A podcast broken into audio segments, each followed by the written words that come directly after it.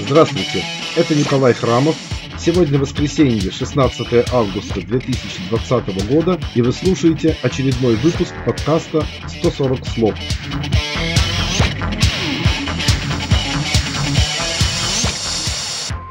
Белорусский политический обозреватель Артем Шрайбман набросал в своем телеграм-канале 10 тезисов в подтверждение того, что Путин не введет в Белоруссию войска для поддержки режима Лукашенко. Спасибо, капитан Очевидность.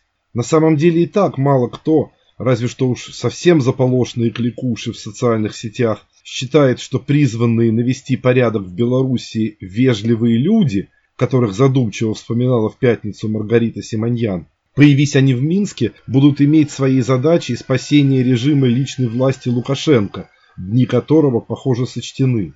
А вот вежливо устранить потерявшего не только нюх, но и почву под ногами диктатора, чтобы вывести этот отработанный материал на свалку истории в Барвихе и быстро, без неожиданностей, заменить его какой-нибудь в доску своей креатурой, например, банкиром Бабарикой или даже пусть ненадолго одним из многострадальных супругов Тихановских, это Москва вполне может. Ведущаяся в официозных российских СМИ артподготовка свидетельствует в пользу именно такого варианта. Это был Николай Храмов и очередной выпуск подкаста «140 слов». Услышимся!